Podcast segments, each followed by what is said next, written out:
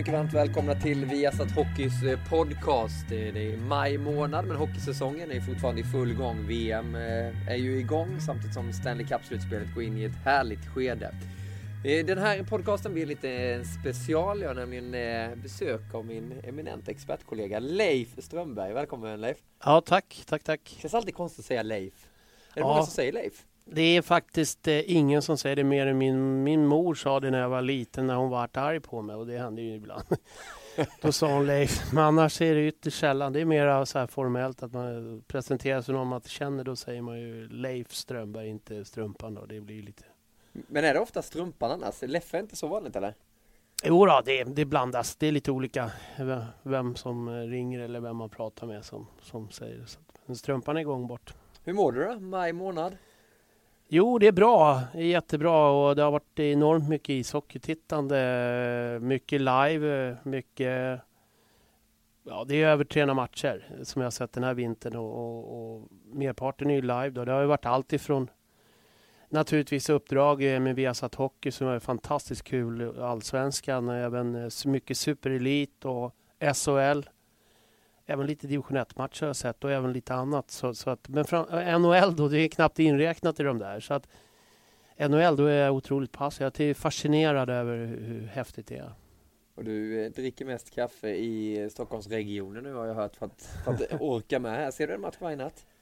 Ja, jag ser mycket och, och eh, nej, man får ju planera lite efter det då. Eh, jag har inga problem och, och, och man kör en liten powerwalk och sen går och lägger sig och sover lite tidigt så går man upp på natten. Jag tycker det är värt det jag är inte något trött dagen efter för det utan jag tycker att det är kul att se och det är den bästa hockeyn i världen som spelas och är fantastiska matcher helt enkelt.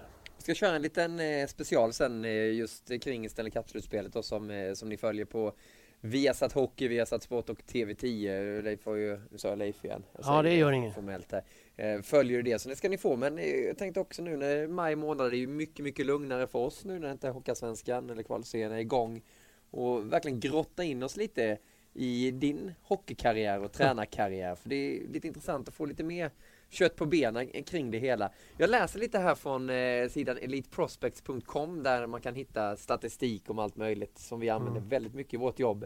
Och när man söker på Leif Strömberg så kommer det upp då att han är 52 år, ung, ja. född Södermalm, precis där vi sitter nu då. Ja. Södersjukhuset eller? En järnsjua bort här bara. Så... det är det va? Jajamän. Och sen eh, står det att stor Stockholmstalang i slutet av 1970-talet, rivig i sin spelstil, kom aldrig hela vägen till elitserien som spelare och tvingades sluta med hockeyn 93 efter en ryggskada. Det är beskrivningen av dig. Eh, vad tycker du om den?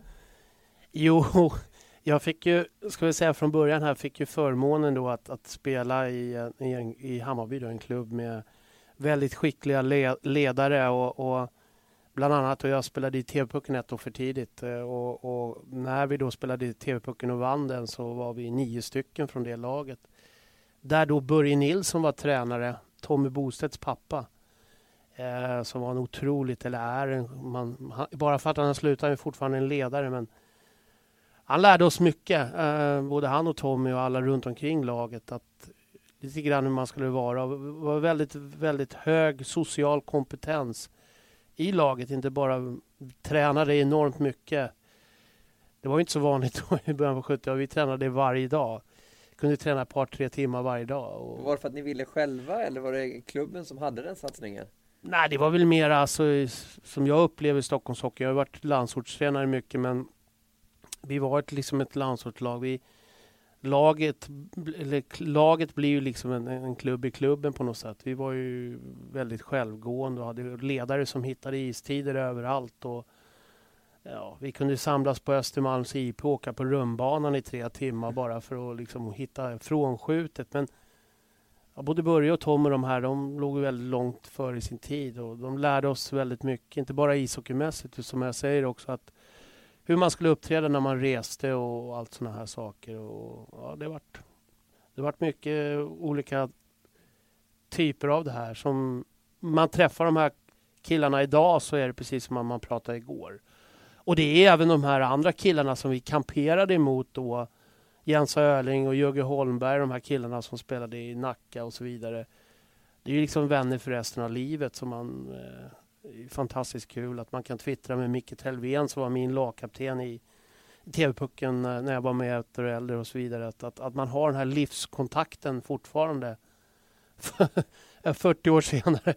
Så att eh, hockeyn, eh, det är en härlig familj alltså. Men var Tommy Bostedt med också då? och Hjälpte till lite som Ja, ja Tommy är ju några år äldre än vad vi är då. då. Han fyllde ju faktiskt 55 häromdagen då och vi gratulerade honom. Men, men alltså han var ju med redan som coach när han var 15 år gammal. Och, och, och ja, han, han föddes ju lite till en ledare och eh, ja, det var kul. Och, och, och far då, Börje Nilsson, Peter Nilssons eh, pappa också, var ju en otroligt skicklig ledare helt enkelt. Vad är det du tänker på när du tänker tillbaka på den här juniortiden i Hammarby? Du, du spelade där i J20 i Hammarby också, och lite sväng i Djurgården också. Ja, och den där eh, Djurgårdssessionen, det var, det var också lärorikt att det var ju på den tiden när Håkan Södergren och Tommy Mört och det där Patrask höll jag på att säga. Ja, det var så? Nej, de var härliga. Det var riktiga vinnare allihop och det har de visat gånger om, flera gånger om. Men, men när de var för gamla så var det ett hål i Djurgården där eftersom man inte hade... Så att man, man skapade ett lag där. Och, ja, det var några tuffa killar med där. Peter Ekeroth och några till. Så att, men berätta lite om den här tuffheten, hur den utspeglade sig när ni var iväg. För jag vet att ni var iväg och spelade en del cup också. Ni var väl i Finland bland annat, var det inte det? Jo, men alltså det var ju som pojklag så, så vi var ju Sverige bäst under många år och, och, det var otroligt många bra konkurrenter. Alltså Mora hade ett väldigt bra lag med Mats Lust och Timrå hade Kjelle Dahlin, Wickberg, Peter Andersson. Och det var kamper kan jag lova när det var kvart och, och, och semifinaler och finaler. Eh, klockorna stod still och det var lite tuffare. Det var inte bättre då, det, det, det, det kan man glömma. Farten och allting har utvecklats men det var ju tufft alltså. Det var ju tufft och senare när man kom upp som junior och Djurgårdstiden här och fått spela med Peter Ekeroth, Micke Telvén och alla de här. Det kan jag säga, det är tuffa killar på riktigt alltså. Där eh, stod du inte framför mål och ostraffat inte. Då hade du ont i revbenen när du kom hem och det gällde att bita ifrån så jag tror att just det där att, att du får ge och ta. Jag brukar säga det att för att blanda in hockeyn att när jag tittar på spelare eller lag så hatar jag snarstuckenhet. Att så mycket stryk som du ger måste du kunna vara beredd att ta. Och bland annat när jag byggde upp Bickenskoga, för jag byggde upp det där när man var ganska långt nere i dyn, så jobbar vi mycket med det här. Att ska vi liksom spela tufft, rakt, snabbt, modernt och då... Många retar ju sig gallfeber på oss. Och, och, det var, tycker jag, nischen var att vi, vi kunde ge mycket stryk men vi kunde också ta utan att gnälla. För att eh, det var lite så nu är vi alltså i slutet av 90-talet eh, här och eh, du berättade att din sambo tragiskt gick bort i, i, i cancer mm. och har en eh, liten dotter, Sofia. Ja. Hur resonerar du i det läget? För jag menar, hockey betyder ju självklart ingenting i en, i en sån situation. Nej, det gör det inte alls. Eh, utan däremot så är det ju så här att man, man lär sig av olika saker. Det man lärde sig där det var att det man gör, fokusera på det. Och, och där var det fullt fokus på familjen och ishockeyn och vi ville ha det så. För någonstans ska du ge människor någonting så måste du också kunna få någon form av energi.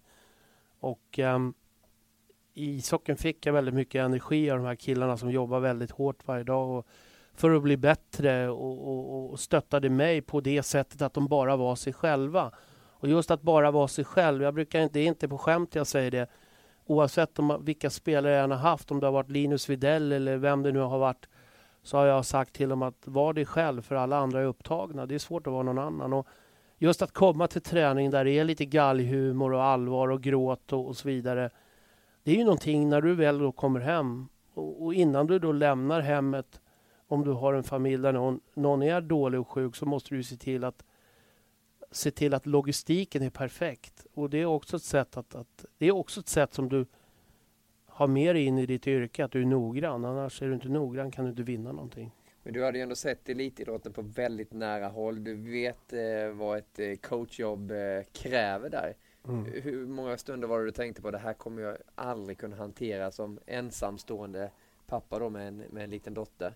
Ja. Och just i början, det var ju i lindan av din tränarkarriär också. Ja, det var det ju. Det var ju några år där men, som jag hade gjort innan och, och, och, haft mycket framgångar. Men, men det är klart att hade någon sagt så till mig några år innan att det skulle vara det här läget vid den här tidpunkten så hade jag ju sagt att det tror inte jag på. Men nu var det ett faktum och Nej, det var väl både mormor och farmor höll ju på att slå baklänges där när de fick veta att jag skulle ta Sofia. Det har ju varit, hade ju varit på gång flera gånger att vi skulle flytta till, till just tränaruppdrag och, och eh, min sambo hade ett jobb som var möjligt att vi kunde flytta också. Hon jobbade med genetik, vilket var då eh, ett bra jobb att, att komma åt. Men eh, jag tog Sofia under armen och, och vi flyttade till Karlskoga. Och då var hon ju knappt fyra år. Fyra år.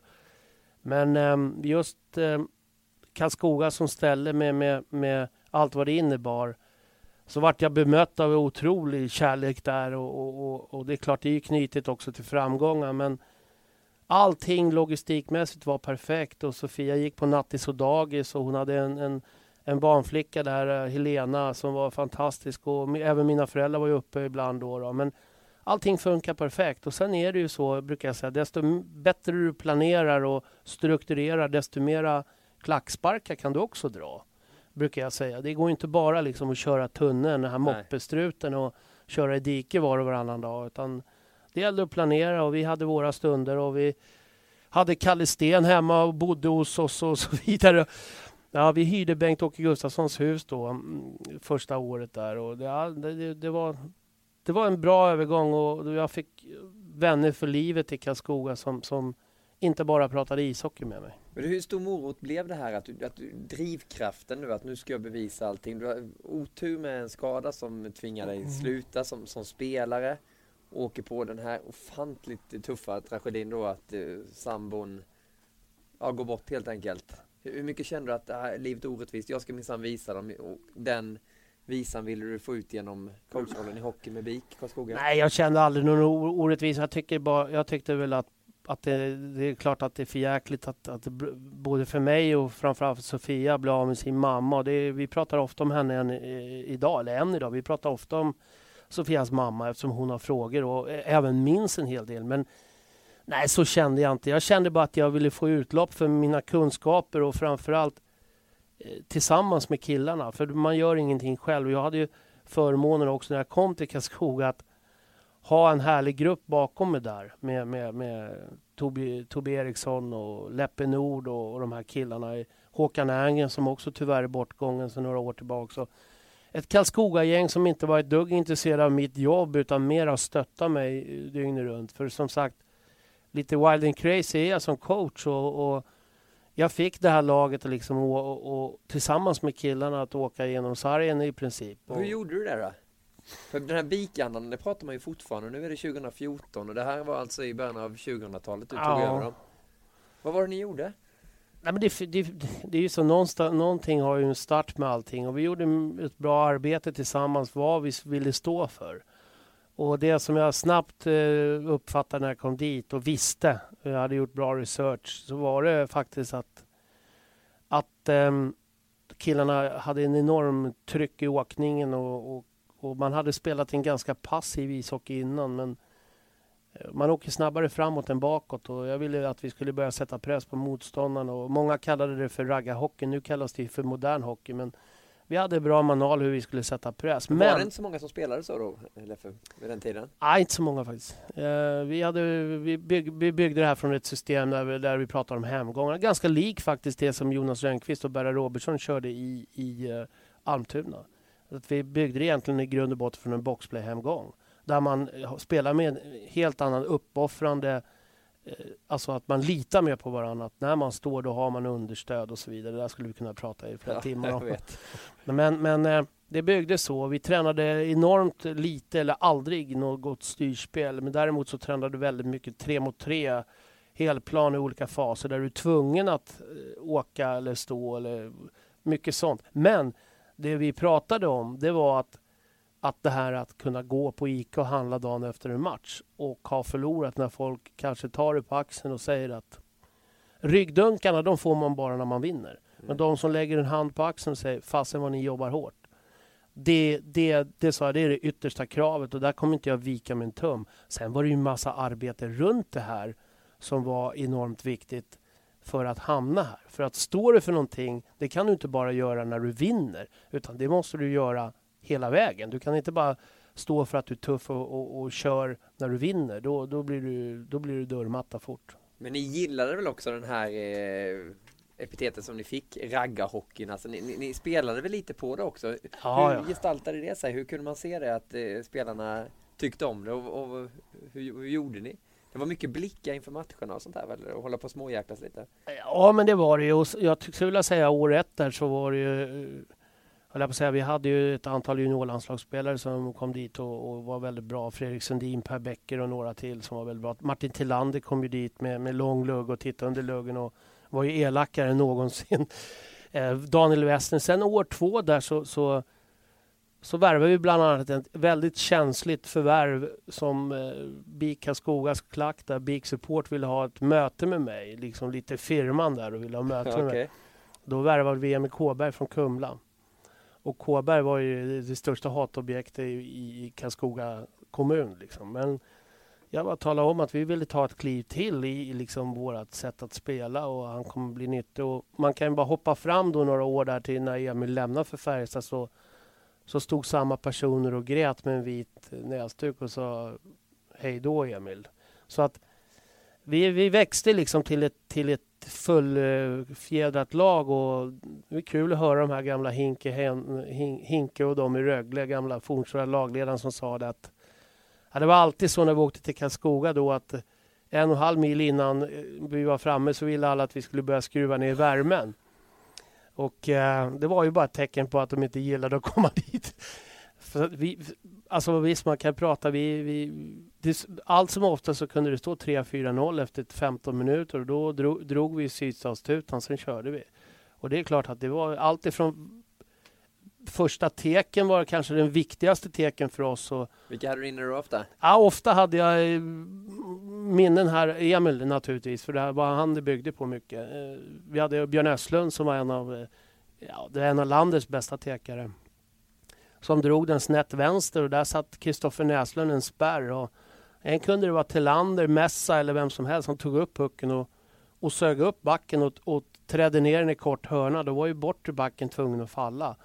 Då kom eh, Mr Kåberg där och delade in, ut en, en dagsedel som var tuff alltså. Eh, och sen var det ju tufft för backarna att gå till pucken resten av matchen. Det visste vi. Så att eh, visst, vi kunde spela oss fram, men vi kunde också spela ganska högt och toucha och vi låg alltid, som jag brukar säga, på genombrott. Så det var jobbigt att komma till Karlskoga och vi hade vårt sätt att spela. Eh, det har varit många, många härliga matcher genom åren mot Jocke Fagervall när han tränade Oskarshamn. De hade ju ett tufft lag också och så vidare. Så att, ja, det var riktiga battles alltså. Men hur gjorde du själv då för att eh, spä på och verkligen hälla lite bensin på grabbarna så att de blev ännu vildare och galnare? Ja, jag skulle vilja säga tvärtom. Att eh, det här laget Alltså det var ju mycket arbete bakom det. Jag hade också väldigt, du ser ju som Tobias Termell idag som är assistant coach där och Kristoffer Näslund, Mattias Månsson och många personligheter att Alltså skulle jag gå in och kasta bensin där, va, då hade de ju sprungit rakt genom dörren. Jag behövde aldrig göra det utan vi hade våran genomgång och, och, och, så vidare. Sen kunde jag cykla hem och, och, ta en fika med Sofia och Sofias barnflicka. Så cyklade jag upp när uppvärmningen började. Jag hade också det att när vi väl kom till det stadiet så var det inte så viktigt för mig att springa där och vakta eller tycka eller tänka utan vi hade skapat ett väldigt självgående lag, alltså där man ställde kraven och då var det viktigt också att, att använda energin på rätt ställen. Hur eh, ofta var det du märkte av på lagen som kom dit att nej, de ville inte vara här som du sa att de skruvade ner värmen i bussen när de kom eh, till Nobelhallen då precis innan. Mm. Hände det några grejer sådär som du verkligen kom ihåg? Där du märkte respekten från andra laget? Jo, alltså det, jag tycker Mora var ju lättlurade ett tag. De var ju tokiga när de kom. Ända fram till Harald kom dit, Lyckner, för han kunde liksom läsa det här. Harren är rävig, vet du. Då började de att lugna sig, spelade, som använde energin på andra. Men visst, det var ju många lag vi lurade i fällan där. Som, som grät stora floder, det var ju så. Sen om det här med Bofors Lambiaket så det är bara bullshit. Där, här gick Vad är det då? Berätta. Nej, men att det skulle vara något skogshuggargäng, det var ju inte så. Utan det, jag menar, kommer man till en arena och får stryk med 6-7 mål, då beror det inte på att man har huggit omkull dem. Då beror det på att man har spelat ut dem, inte något annat. Mm. Så att um, så var det ju. Nej, men det, visst, det var, det var jobbigt. Också om man tittar på, på spelare som, som, jag har ju nämnt Martin Tillander och så vidare, men vi hade en back som hette Per Sveder där bland annat, Jocke Nordstrand och Robin Jonsson och många med dem. Som har, alltså det var ju tuffa killar alltså. Det var, de klev inte åt sidan. Och var det en avblåsning, en konfrontation efter en avblåsning så var det så stod det sex, sju, åtta blåklädda spelare runt tre. Va? Så att just också det vi sa, det står de två då står vi åtta, står de åtta står vi sexton. Alltså det var hela tiden där och BIK var ju ända fram till för några år sedan det enda laget som tömde båset varje gång de gjorde mål. Och det var också en sån här sak att vi tömde båset varje gång. Det är jobbigt mentalt. Först är det, du vet ju själv Niklas, först släpper man in ett mål och sen är det rock'n'roll i högtalarna och dessutom så tömmer de båset. Liksom. Det är ju och knäpp, det är knäppa ner brallorna ordentligt. Så att, sen är det så, Karlskoga är ju ett ställe där det är mycket kärlek för sitt lag och, och det spelade vi väldigt hårt på. Att, att stoltheten i Karlskoga och vi fick ju publiken med oss onekligen. När man är där och jobbar och går vid omklädningsrummet, då ska de ju bygga om lite, men omklädningsrummen ligger ju väldigt nära varandra där, bortalaget och hemmalaget. Så får man alltid höra en historia om klubbor som vältes, att det var ett lag som välte era då i Karlskogas klubbar, det var ju en heter Bofors på den tiden. Mm. Men hela där, de var tvungna att ta upp varenda klubba innan de gick in till arenan. Hur var det? Nej, jag har aldrig varit med om det. För då, men däremot i Ängelholm har jag varit med om det. Eh, att eh, Rögle gick före på sitt intro. En gång då så rev de våra klubbor och då, då satt några spelare en spärr där så att de var tvungna att plocka upp alla klubbor. Och innan de gick ut på sitt intro, då var det hårda ord i korridoren. Men eh, det är aldrig hårdare ord än att, att spelarna, jag menar Patrik Ross och Emil Kåberg, de var ihop varje match. Men det var ju aldrig värre än att Patrik kom bort och drack en kaffe med oss efter. Det var så efter? Ja, ja, ja. Jag har ju nära kontakt med Patrik genom alla år. Så att så, så, värre än så får det aldrig bli. Men det är klart att det var ju, jag menar det är Rögles eh, trupper då med Pelle Svensson och Pelle, han var ju en riktig vinnare va. Alltså, han var ju grinig bara som bara den. Det var ju en Kristoffer Näslund typ i Rögle och jag menar, träffar man Pelle idag till exempel då, då ger man varandra en kram. Så att ja, hockey bygger ju också vänskap. Ja, och det har det verkligen gjort för dig också med eh, Karlskogaborna då. Det var ju väldigt nära att ta upp eh, Karlskoga hela vägen upp eh, till elitserien. Hur nära var det? Ah, det var väl inte, egentligen var det här det, när vi gick till kvalserien, det var ju en, det var en fantastisk upplevelse. Men, men just den historien, den kvalserien det året när Leksand då körde sitt första återtåg 02 så hade vi var ju tillsammans med Boden som hade ett fantastiskt bra lag. Då var Roffe, Nil, eh, Roffe Nilsson som tränade dem. Mm, så Timon ja. ja, och eh, de hade ett jätte, jättebra lag och vi var ju tippade och Boden att komma sist i Superallsvenskan. Men vi kom eh, tvåa och trea. Och vi hade Boden i sista avgörande hemma och leder med 3-0 och tappar bort det. Och förlorar 4-3 i overtime. Så Boden går direkt till kvalserien. Och i kvalserien var det då Timrå med Zetterberg och, och kompani där. Och eh, även, eh, även eh, Leksand hade ju Charlie Karlberg och hela batteriet där. Och AIK var där med Jämtin och den här finska satsningen. Björklöven var där med Sasha Beliavski och hela batteriet där med Randy Edmond som tränare. Men eh, vi missade och fick börja spela om Playoff 1. Eh, overtime, sex perioder. Arboga hade bra lag då med Semjonov och kompani. Och vinn och förlorar, åker hem och avgör två matcher. Åker ner till Ljungby, playoff 2. Spelar åtta perioder och två minuter tror jag. När Mika Välile avgör, då var Ross och Albrandt och kompani där. Och så åker vi hem och vinner i två raka. Så vi hade ju spelat ett antal matcher med inkluderat overtime när vi hamnade i kvalserien. Så att vi hotade väl aldrig vare sig Leksand eller Timrå, men vi var där och stimmade med dem. Och vi tyckte när vi väl kom dit så vart vi överkörda första matchen i Löven. Då. Den kom ju så tätt på den här. Där, var det, där var det, gick det för fulla. Men när vi väl hade anpassat oss så, så spelade vi lite chanshockey och låg lite på rulle och provade lite nya grejer för att utveckla. Vi förstod att vi kanske inte skulle gå upp men och jag vet Jarmo Tolvanen, Leksands tränare, han sa det efter matchen. Vi var där och spelade en sån där helt sjukt match. Alltså det var 7-5 eller något sånt. Han, han sa det, han höll på för hjärtinfarkt. Just för att vi bara låg på rulle hela tiden. Ja. Han sa det var så opolitliga, sa han. Men det var ju det här Färjestad gillade också, några mil bortåt då i, i Värmland så hörde de ju av sig 2004 och 2005 så tog du över klassiska Färjestad. Vad kände du i hjärtat då? Egentligen, eh, det var klart att det är, en fantastisk upplevelse och det, även idag. Och eh, under mina år i BIK så jobbade jag ju väldigt sida vid sida med dem. Så att, eh, jag var väl en tränare som kom, Bengan och jag jobbade i delat ledarskap där och fram till att han var vart förbundskapten några månader senare. Hur gick det till egentligen då? Mitt under säsongen väl? Ja, nej, men det vart så. Då jobbade Kulon och jag och Magnus Arvidsson ihop. Eh, och vi gick ju till final och förlorade mot fantastiska Frölunda. Men, nej, men det är väl klart att det var en stor sak. Och vi hade ju just den här lockouten. Jag, vi mötte ju Frölunda som var fantastiska och det går inte att säga tänk om det inte hade blivit lockout. Men jag tror att vi hade tagit guld om det inte hade blivit lockout. Frölunda var förbaskat bra helt enkelt. De, de satte upp, vi hade jättehärliga spelare också. Shara, Shurey och Gaborik under ett tag och Mike Comrie och ja, det var personligheter. Vi hade, Sharan låg på 30 minuters istid. Alltså det var, Hur var det att coacha en sån spelare? Nej, underbar, Hur var han? Ja, underbar person. Alltså jag, stor personlighet. Jag kan bara berätta att han kom ju då i oktober och vid jul pratade han svenska. Ja. Och han pratade svenska. Jag pratade med Masken Karlsson häromdagen och han hade varit nere och spelat någon, någon match för att samla in pengar till, till, till någon barncancergrej i, i Tjeckien. Och då var han där nere, hade han skämtat med Schara och Schara hade svarat på svenska. Så att, han, har, han håller i det fortfarande? Ja, men just, just det han gjorde där när han var så men det här var ju lockout-säsong. Var, var, var han lite sådär att han var en stjärna när han kom dit? Att han skulle ha det lite bättre än alla andra? Nej, nej, nej. Tvärtom. Han, eh, det, han, han ställde ett krav. Det var att uh, Håkan uh, och vi fick, skulle köra upp en större, längre säng åt honom.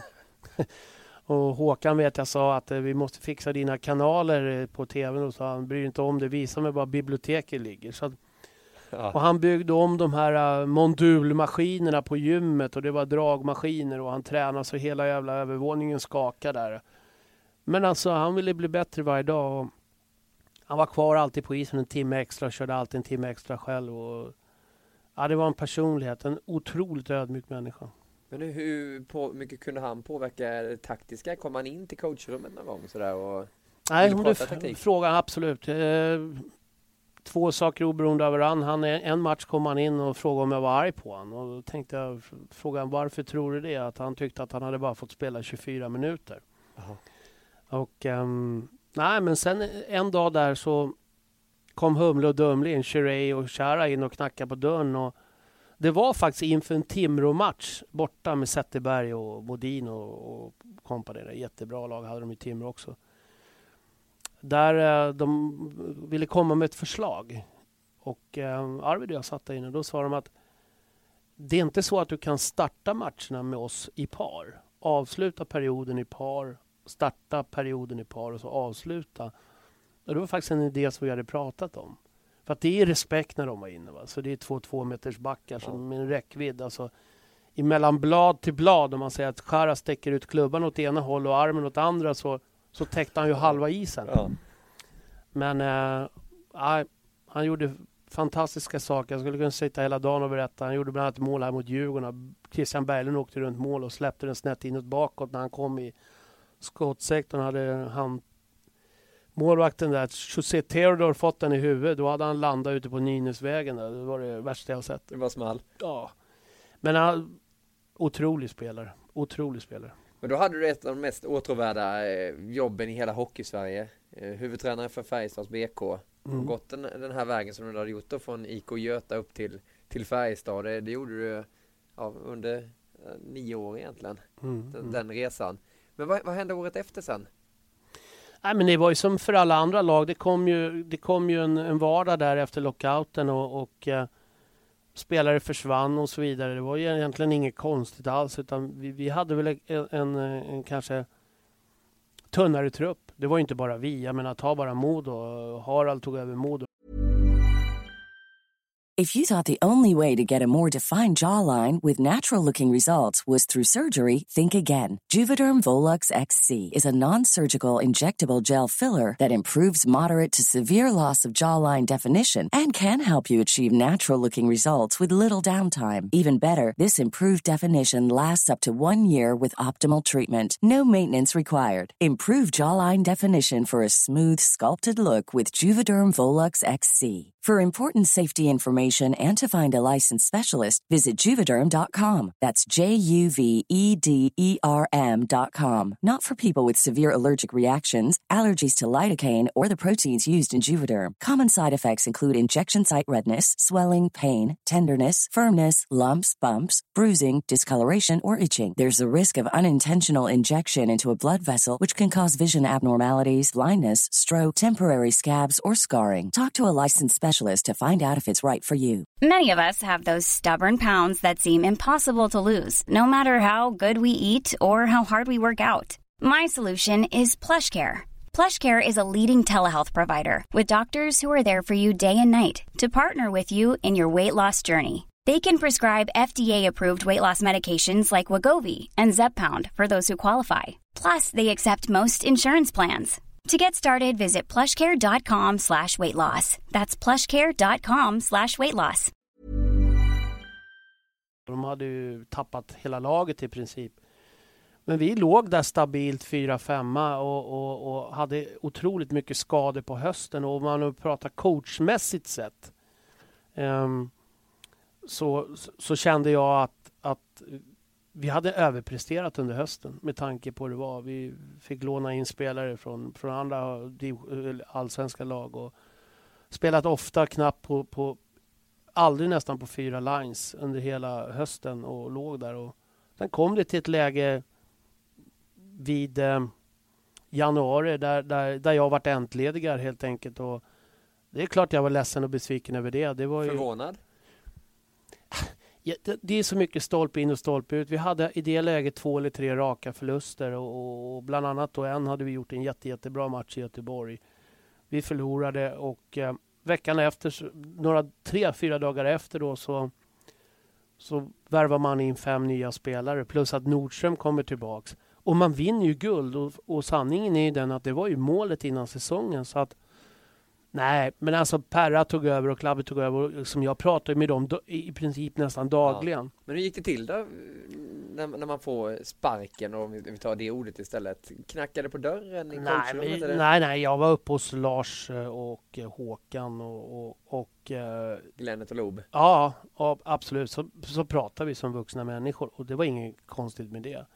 Och sen så kan jag väl säga, jag tog över Södertälje sen i kvalserien där samma, samma säsong efter två förluster i kvalserien för dem. Men när vi då hade gått upp, det är också en sammanhängande historia, så var jag, kom jag med Södertälje till Karlstad och då, just den här ska jag säga, döda timmen. Då kunde jag knalla bort till Lars och, och, och ta en fika med honom. Alltså, så mer hard feelings än så. Men det är klart att man hade ju velat varit med och tagit det där guldet. Det var inget konstigt. Hade ni gjort det tror du då, om du hade varit kvar? Men det är väl klart att man, man, man, eh, man eh, tar in 25 procent till. Alltså plus att Nordda då som hade spelat på 30 matcher som var tillsammans med Jörgen då eh, och även Pelle. Var ju, det är ju fantastiskt. Det är, ju, det är, en, det är klart att spelare Nordström, Jönsson och Pelle Pressberg, eh, det är en vinnande, det är en vinnande line. Det har man visat om och om, och om igen. Stora idrottsmän alltså. Så det är klart att när Nordström kom i sitt tröskverk och var tillbaks efter sin skada så hjälpte ju det laget. Och man tog in Patra och Krippe Söderström och några. Och det var ju hyfsade lirare så att det är klart. Men kan ni reta dig igen idag lite ändå? Det, för du, det handlar ju ändå om att vinna och ett SM-guld. Nej men alltså. Det är ju bland det finaste du kan vinna. Ja, absolut. Nej, nej, men alltså det. Jag kände aldrig så, men det är klart att man kan ju ställa sig frågan varför värvar man inte in de här spelarna en vecka tidigare? det var väl så då. Men annars har jag aldrig känt någon hard feeling. jag har jättemycket goda vänner i, i Färjestad och organisationen. Ja, för sen gick eh, Leffe Strömbergs eh, coachresa vidare till Södertälje som du sa. Du hoppade in där i, i eh, kvalserien var det då? Ja, efter två matcher.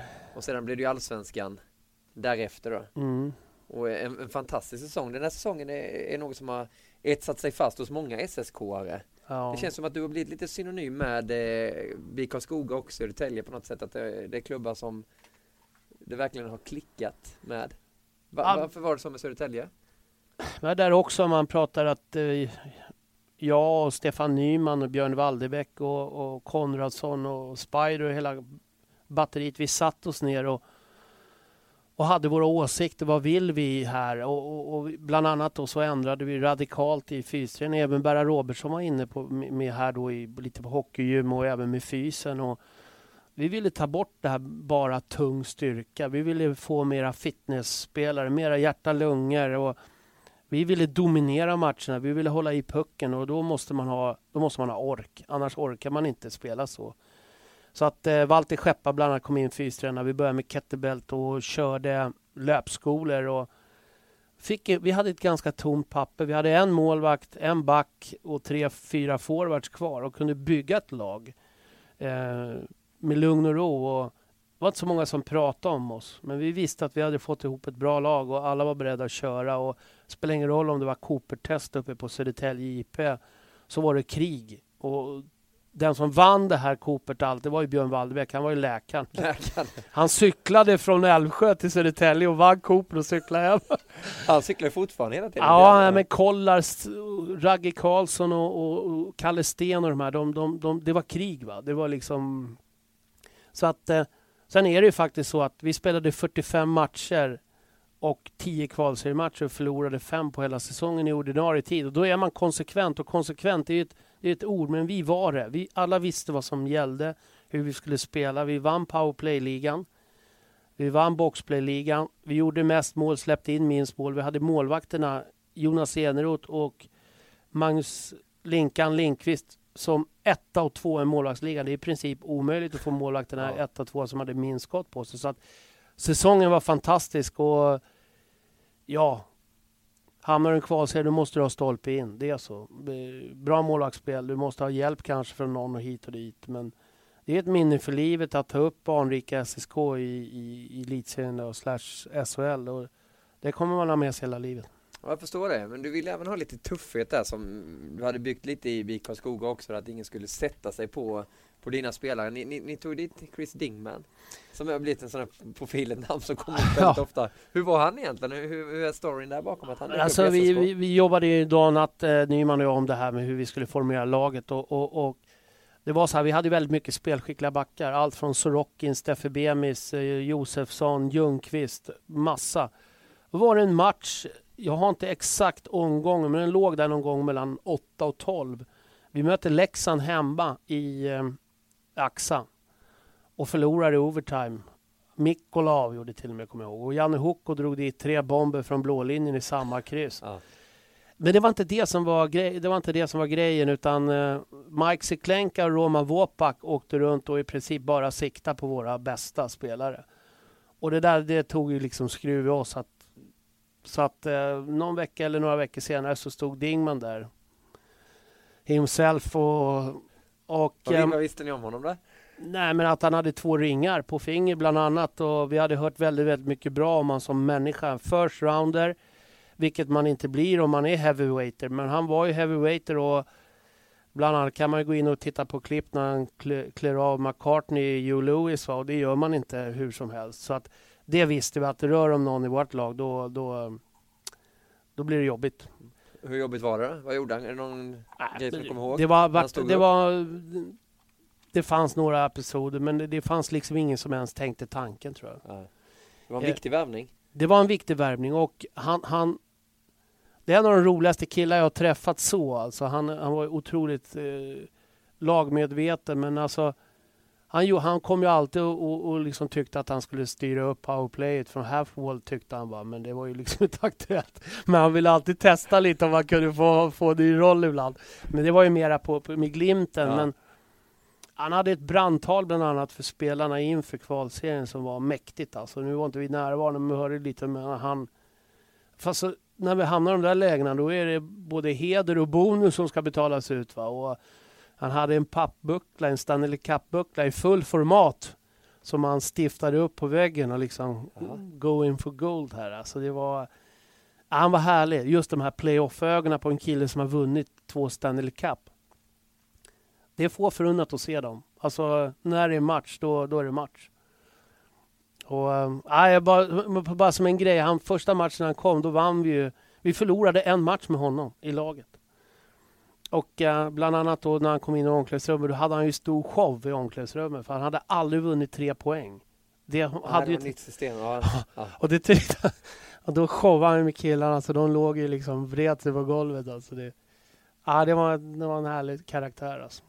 Och efter den säsongen då så var ni uppe i högsta divisionen igen med Södertälje. Mm. Eh, och så körde ni vidare. Men sen så fick du lämna där också och komma tillbaka under samma säsong. Det är ju lite unikt egentligen. Ja, jag tycker vi hade för det första första SHL-året där, eller elitserieår, hade vi en, en enorm säsong. Vi var, fick väl ibland kritik för att vi var för tajta, hur man nu kan vara det. Men, men vi släppte in minst mål. Vi gjorde minst mål, men vi gjorde bara nio mål mindre än Timrå som hade Pyrrele och Halo och kompani.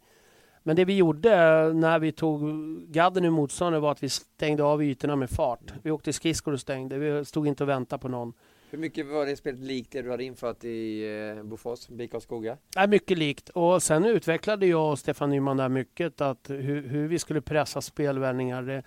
Vi hade en manual men den kanske inte såg likadan ut som när vi mötte Luleå och vi mötte HV. För pressade vi HV fel då knäppte de bara upp den på Davidsson. Sen var det hej baberiba hela Ja. vägen in. Så att det gällde liksom att någonstans att rätta mun efter matsäck. Och första tredjedelen av eh, SHL hade vi svårt att riktigt komma in. Sen sista tredjedelen av säsongen var- tycker jag vi var fantastiska. Vi missade ju slutspel eh, med minsta marginal det året. Eh, sen ha, har vi en säsong där eh, 08-09 där, eh, där jag fick lämna klubben den i, jag tror det var på Lucia, där vi låg före Djurgården och eh, sen var vi Modo, Rögle och vi och, och, och Timrå i ett koppel med en, en och två poäng mellan varann. Sen vinner man ju knappt en enda match under två och en halv månad. Sen kommer jag tillbaks två matcher kvar av SHL och då ligger man 26 poäng efter Djurgården. Men vi Hur självklart var det att du skulle komma tillbaka då? då? När du ändå hade fått lämna? Hur mycket prestige fanns det hos dig? Eller var det mer att du kände det, det brinnande hjärtat för Södertälje redan? För det första hade, hade, hade jag kunnat gå med huvudet högt därifrån. Jag hade tagit upplaga och vi hade jobbat stenhårt varje dag. Jag kunde inte gå en dag och säga att jag inte hade gjort mitt bästa tillsammans med killarna. Eh, Men, men jag kände när, när vi väl eh, satt i mitt kök där, jag, Nyman, Steffe Jonsson och, och eh, Jonas Hed och vi satt och diskuterade över en kanelbulle och kaffe så var det ganska självklart att att försöka vara med och rädda sportklubben kvar i, i, i elitserien. Och mycket som jag sa när jag kom till klubben så och man hade åkt ur och fick se människor lämna sitt jobb gråtande. Så, och det, kunde jag hjälpa till att hålla kvar klubben så ville jag göra det. Och så var det ju, ett tag sedan var det ju Leksand därefter där du var huvudtränare också. Mm. Eh, hörde någon spelare, ni, ni var ju väldigt nära där i kvalserien, det var det året som AIK tog sig upp Mm. och Södertälje höll sig kvar där också den säsongen. Ja, det, det var, jag tycker ändå att det var en, en ganska banbrytande säsong. Jag fick eh, förmånen att jobba med Christer Olsson där som jag tycker är en fantastiskt bra människa och en duktig hockeyledare. Vi jobbar sida vid sida och eh, det var väldigt, väldigt mycket debutanter som kom upp den här säsongen. Eh, gjorde det väldigt bra, allt ifrån Jan Ols till, till ja, Oliver Ekman Larsson var ju ingen debutant, han var ju en av lagkaptenerna. Eh, fick också frågan under hösten om vi kunde gå upp med det här laget och det kan man ju inte säga förrän man är, väl är där.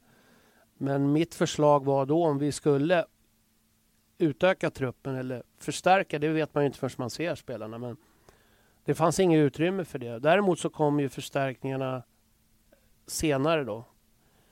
Eh, och jag tror inte på det här att förstärka så sent för då kan du inte forma spelarna. Eh, det, men killarna som kom in var inget fel på dem. Jos, eh, Jussi Pesonen, eh, Tony Virta och eh, nu har jag tappat namnet på backen.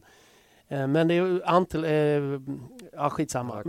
Ja. som, som, Men, men någonstans är det så, ska man plocka in då är det jag tror att ska man plocka in en eller två då ska man göra det ganska tidigt för att kunna fysa dem rätt och vara i rätt slag när det, när, när det väl gäller. Men sammanfattningsvis så, så tror jag att det var en banbrytande säsong för Leksand så tillvida att man också att vi hade ständigt 13-14 juniorer uppe på träningarna gjorde också i slutändan att man kunde konkurrera och vinna det här men det fick JSM-guldet. ni ändå mycket kritik för, jag kommer ihåg den säsongen. Vi bevakade ju med, med Viasat Hockey där. Mm. Eh, att ni inte hade så mycket juniorer, att det var väldigt mycket Leksand och de bara köper in allting för att, för Ja, att ni ska gå upp. Men, men jag, jag räknade ut det där. Vi hade alltså på, på juniorer 600 matcher på juniorer. 600 matcher. Så att du vet om du tittar på alla juniorer som spelar, det, det, var enormt mycket. Sen eh, att man petade in där på, på slutet spelare som, som så den kritiken var lite svår att förstå. Men däremot så var det banbrytande så tillvida att man vågade börja ta upp juniorer. För tidigare hade man inte spelat med några juniorer om de inte var juniorlandslagsspelare. Och då var det en junior, det kommer jag ihåg på matchvärmningen där som bröt benet va? När ni spelade så djungelhockey, när ja, de bara får leka lite spelarna. Daniel Gunnarsson faktiskt som var uppe redan då. Han var ju, jag höll på att säga, vi hade ju till och med spelare som gick i nionde klass upp och tränade på, med A-laget Rask. Men Daniel Gunnarsson skulle göra sin A-lagsdebut på kvällen mot AIK hemma. Och så körde vi djungelhockey och han stod och, och du vet det blir lite, lite trams, jag är lite så här mot djungelhockey. Och blir pååken bakifrån. Så att han får en sån här brolinskada och det var ju syrgas och det var ambulans och det var eh, otäckt. Men Daniel Gunnarsson har kommit tillbaka stort och spelat jättebra nu i, i Luleå och nu ska jag spela i Färjestad. Så att, Kommer du ihåg vad en annan Färjestadspelare som då var i Leksand, Peter Nordström, sa till honom när han ja. låg där på isen och eh, var ju naturligtvis bedrövad, hade ont som fasen. Ja. Nodda ville ju ge honom ord och det var inte riktigt läge. Han sa det att Gunnarsson, det här kommer du ha nytta av längre fram i din karriär. Och, och Christer liksom, det är bra nu Nodda. Men det var ju liksom bara välmening av Nodda. Han ville liksom, han, han var ju liksom, det gjorde ju ont alltså. Och det var ju smärtstillande och, och grejer där som för att, det är bara att tänka sig själv när benen går rätt av på det där sättet. Du hade ju Peter Nordström och du hade ju Pelle Prästberg också. Mm. Pelle var inne på att han var exceptionellt bra på träningar och även på matcher där mycket mål. Ja. Pelle, hur är han som person? Fantastisk kille, det är en ruggig vinnare och, och alltså han är en, jag brukar kalla Pelle att han är som en jägare. Alltså han vill komma hem med ett byte och det spelar ingen roll vad vi gjorde för övning så skulle han lägga in pucken i mål även om det var avblåst. Och max varje träning, varje övning, eh, skjuter, han gör allting. Alltså jag tycker han Sen är det väl klart att eh, hade Pelle haft allting då hade han kanske spelat NHL trots sin litenhet. Eh, men han lärde sig, han ville lära sig hela tiden någonting nytt och otrolig executor just i powerplay. Alltså vissa kunde ju sätta upp eh, Toto Rodin, Oliver Ekman Larsson och Patrik Karlsson som är i HV här nu och kollar och, och Pelle då. då. Det var, gjordes ju en hel del mål i powerplay. Vi hade ju hög powerplay-procent. Och Pelle visste ju när han skulle skjuta och inte. Ja, det var rätt roligt tillsammans också, Nordström och Pressberg. Var rätt mycket tjat där va? Värmländska ja, de, de kan avrätta varandra i samtalen. Vem vinner de diskussionerna? Ja, det är nog ganska jämnt där. De kan, de kan hoppa på varandra. Men det är klart, det är två Munkforsare som är födda på samma sida älven. Och det är viktigt i Munkfors att man är född på rätt sida älven där. Då blir man hockeyspelare. Ser du som ett misslyckande att du inte lyckades ta upp Leksand? Jag, var, jag ska erkänna det. Jag, var, jag kände, det kändes jäkligt tufft. Jag kunde ha skrivit ett längre kontrakt men jag valde att inte göra det innan säsongen. Eh, sen tog man en annan riktningsförändring och det, det respekterade jag absolut. Inga konstigheter. Men äh, det kändes tufft för att man kan inte, man kan inte gråta över spilld mjölk. Och jag, jag var den första att gratulera AIK när de gick upp. Men eh, just det här med kvalserie. Jag älskar ju en kvalserie. Jag har varit med i så himla många. Men, men vi hade ju Almtuna första borta till exempel. När de gick på sitt rus. Så vi gjorde väl ingen, jag tycker inte vi gör någon jättedålig match. Men vi förlorar tyvärr och det är viktigt. AIK har de back-to-back när de börjar bli möra och hade en tre, fyra skador. Så där hjälpte ju Lott. AIK var ju lite halvborta där när de hade sitt back-to-back mot, eh, alltså retur, retur där mot Almtuna. Men så är det. Det gäller ju att spela hela kvalserien och det har vi ju pratat om jättemånga gånger i våra sändningar hur viktigt det är att spela den här, som Djurgården är ett bra exempel som gick upp här nu. Ja. När vi var i Örebro och gjorde den här sändningen, när Örebro vinner där, vem trodde att Djurgården skulle gå upp då? Men spela hela får du se. Kvalserien som inte finns längre, det är lite tråkigt. Du är ju lite Mr Kvalserien här, men du på tränare då, om du tar Jakob Johansson som är Mr Kvalserien när det gäller spelare, Rögle-spelaren. Men du fick ju en möjlighet eh, senare efter Leksand och det var ju Malmö, efter du hade jobbat hos oss ett tag där, mm. så blev det klart att eh, du skulle ta över Malmö med den här enorma satsningen 2011-2012. Mm. Det gick inte riktigt som, som ni hade planerat där, det var en säsong så ni började väldigt bra på försäsongen? Ja, då, absolut. Och man, man, ska inte glömma det heller i det här laget. Malmö sätter ihop ett väldigt bra lag idag, tycker jag, med väldigt mycket rutin. Man har ju väldigt mycket alltså, erfarna spelare. Eh, man pratar om, om storsatsning och, och så vidare. Och visst, det var många unga spelare som kom. Det tappades också många spelare som Hörsley, Söderberg, Urbas, Blomqvist drog till Nordamerika och så vidare. Så det försvann ju en del duktiga spelare också. Sen ska man ha klart för Linus Klasen är ju en landslagsspelare. Men när han kom eh, hem här från Nashville eller Milwaukee där han hade varit så hade han ju faktiskt en, en hjärnskakning på tre, fyra månader. Och, och i det läget så var inte Linus, man kan inte träna med en sån hjärnskakning. Han var inte fysiskt preparerad, även om han gjorde jättemycket bra saker. Så var han ju otroligt påpassad. Alltså. Alla ville ju liksom tackla honom och hålla i honom och så vidare. Men så länge som, som, som vi jobbade där nere och så, så var vi ju en position när vi gick skilda vägar. Och det var ju mer som jag upplever det som ett agreement. Så jag var nöjd att vi gick skilda vägar. Berätta varför. Nej, men jag kände inte att jag, jag kände inte att, att jag har inga behov av att bestämma alls så, utan det, det exempelvis pratar Christer Olsson i, i Leksand, då pratar han, då är det hans ord som, som jag tyckte inte att vad skulle jag göra där? Så kände jag. Den känslan fick jag helt enkelt. Och det var så mycket annat. Men om man tittar på positionen vi har då. Efter 29 omgångar. Så, så var den tillräckligt bra för att, att gå till... Eh, det är liksom fem poäng, två segrar från topp tre. Direktplats till Direktplats. Alltså. Och, och med tanke på det resultatet så skulle ju många springa benen av sig för att ha den positionen efter 29 matcher. Så att det kände jag inte. Alltså, det, det kunde börja stå. Jag har varit med så länge i det här äh, och också gjort resultat. Efter 29 omgångar sammanfattar man ingen serie. Det, det har jag lärt mig. Utan det gör man när, när den är slut. Och, och, och återigen, spela alla matcher så får man slutresultat. Ja, Rögle gick ju faktiskt upp den säsongen sen genom att gå bakvägen via förkvalet. Ja, precis, ja. precis. Men, eh, men kände du att du inte fick köra din ledarstil som du hade gjort i BIK Skoga och i Södertälje också med, med den typen av hockey? Blev du bakbunden i Malmö? Ja, det tycker jag. Jag tycker det. Jag tycker det. Hur kunde ja. du bli det då? Med tanke på den här tuffheten som du pratade redan från när du var junior som har genomsyrat hela alltså min, min önskan, det kan ju gå emot vad vi diskuterar, men min önskan hade ju varit att, att jag och Nyman körde det här racet som vi hade gjort innan, så vi hade jobbat på alla möjliga sätt innan. Och jag upplevde inte att det var på det sättet. Han, eh, han är en skicklig hockeymänniska som jag, det är ju bara att titta på, på CVn. Vi har jobbat ihop i många år och tusentals mil i buss. Jag hade velat jobba med honom vid min sida på ett annat sätt. Eh, jag fick inte, jag tyckte det var för mycket uh, wasting your time. Han var ju sportchef. Ja, ja men alltså absolut. Men, men uh, jag, jag, tycker det var för mycket annat bladder. Jag, jag, jag ville att vi skulle köra på liksom. Men när jag, jag brukar säga så här, allting man gör lär man sig av. Och, och, jag lärde mig av den här perioden också. Jag har inga hard feelings mot Malmö alls överhuvudtaget. Inte mot Stefan Nyman heller. Ja, men det har vi märkt för du har bevakat de här lagen på väldigt nära håll. Sen ja, är ja. Toke Nyman som har varit assisterande tränare och är assisterande tränare ja, i Djurgården nu också. Det känns lite som att ni är nästan som halvbröder du och Stefan Nyman. Ja men alltså vi har, en, vi, har en, vi har alltid haft en stark relation och gjort väldigt bra resultat och, och vi ser hockey också.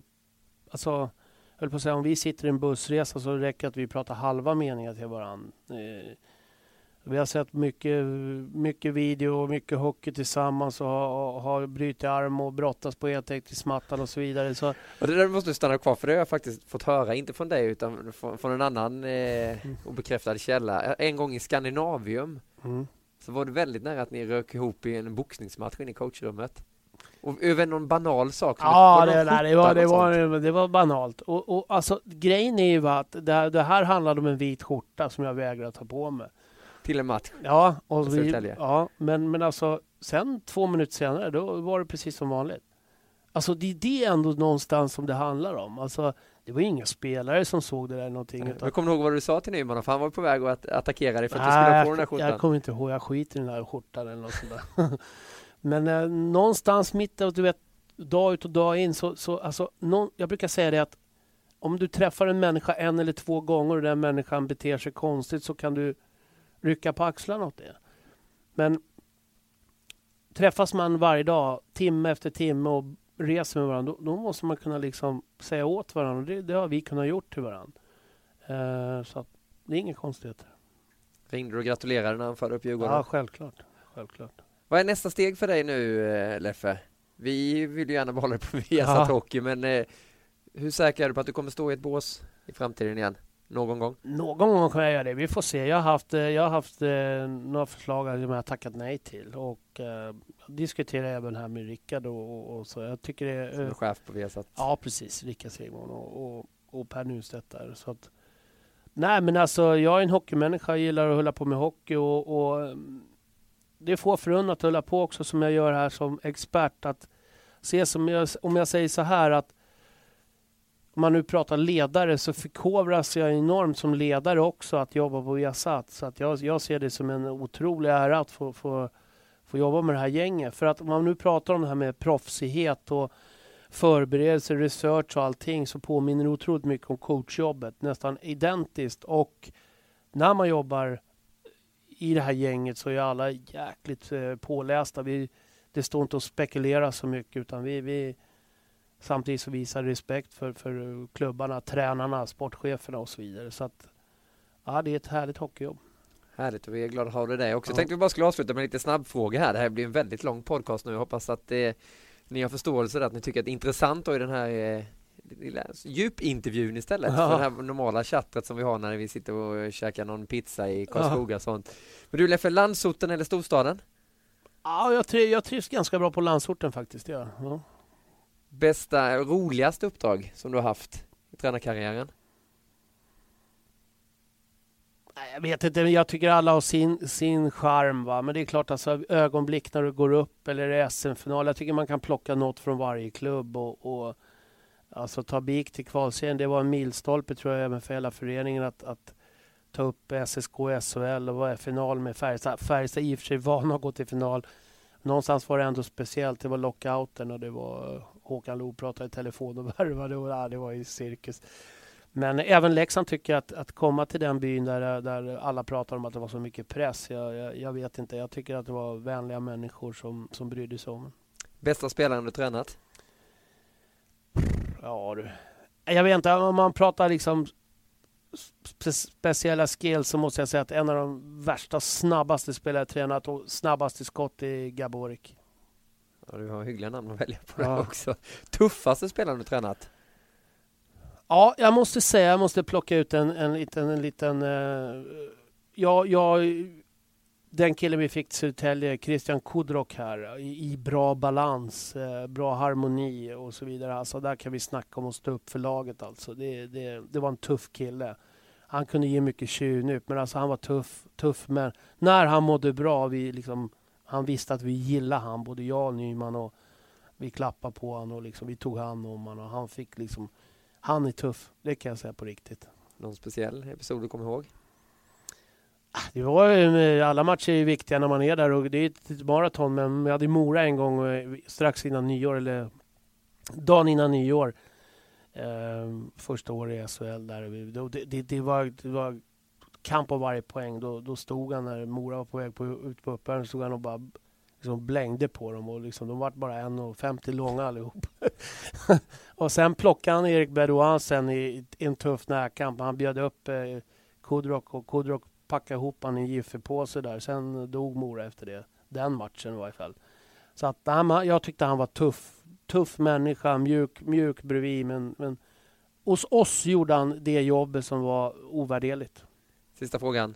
Drömklubb att träna? Ja, det dröm, dröm, om man får drömma så är det väl NHL-lag. Men det, det finns ju även i lag i, i, i Europa som är häftiga. Det är klart att de här ryska storlagen. Eh, jag hade utan att nämna hade jag faktiskt ett, ett förslag från ett KL-lag strax innan ju, nyår. Um, men det är klart att det, det finns ju fantastiska hockeylag i, i, i- i Ryssland som skulle vara kul att träna också. Mästarna Montegorsk där Mike Keenan är nu. Men jag tycker mm, rysk hockey, utan att bli för djup, där är ganska defensivt lagd också. Så att, eh, där tror jag skulle kunna hjälpa några lag. Vad sa du att det där laget hette, hette som du hade anbud från i julas? Nej, jag vill inte gå in på det. det var, Ja, du, du är mediatränare Leffe. Ja, jag Ja. vet inte. Nej, men alltså det är ju en annan som har det jobbet nu. Så att, eh, men Ja. eh, det var en fråga i alla fall. Stort tack! Ja, tack, och tack. Eh, fortsätt nu följa Stanley Cup. Och vi ska spela in en eh, specialpodd också kring Stanley Cup, en lite kortare version. Ja. Du ska gå in din syn på det som händer. Mm. Eh, så får vi se om det vi har satt hockey, vi hoppas på det. Mm. Till nästa säsong också. Men eh, hockeyresan Leif Strömberg, den går vidare, var så vidare. säkra. Han äter, han andas, han sover. När du väl sover, ishockey. Ja, precis. Tack så mycket Leffe! Tack, tack. Och stort tack till alla som har lyssnat på Viasat Hockeys eh, podcast. Vi återkommer självklart med fler intervjuer och fler poddar. Hashtag VH Podcast är det som gäller. Och när ni vill ha sändningstid kring, allting, kolla på höjdpunkt från NHL, alla andra rättigheter, så går ni in på viasatsport.se. Där finner ni senaste nyheter och, och allt tänkbart kring våra rättigheter och andra sportnyheter. På återhörande, Niklas Jihde heter jag som har intervjuat Leif Strömberg. Hej!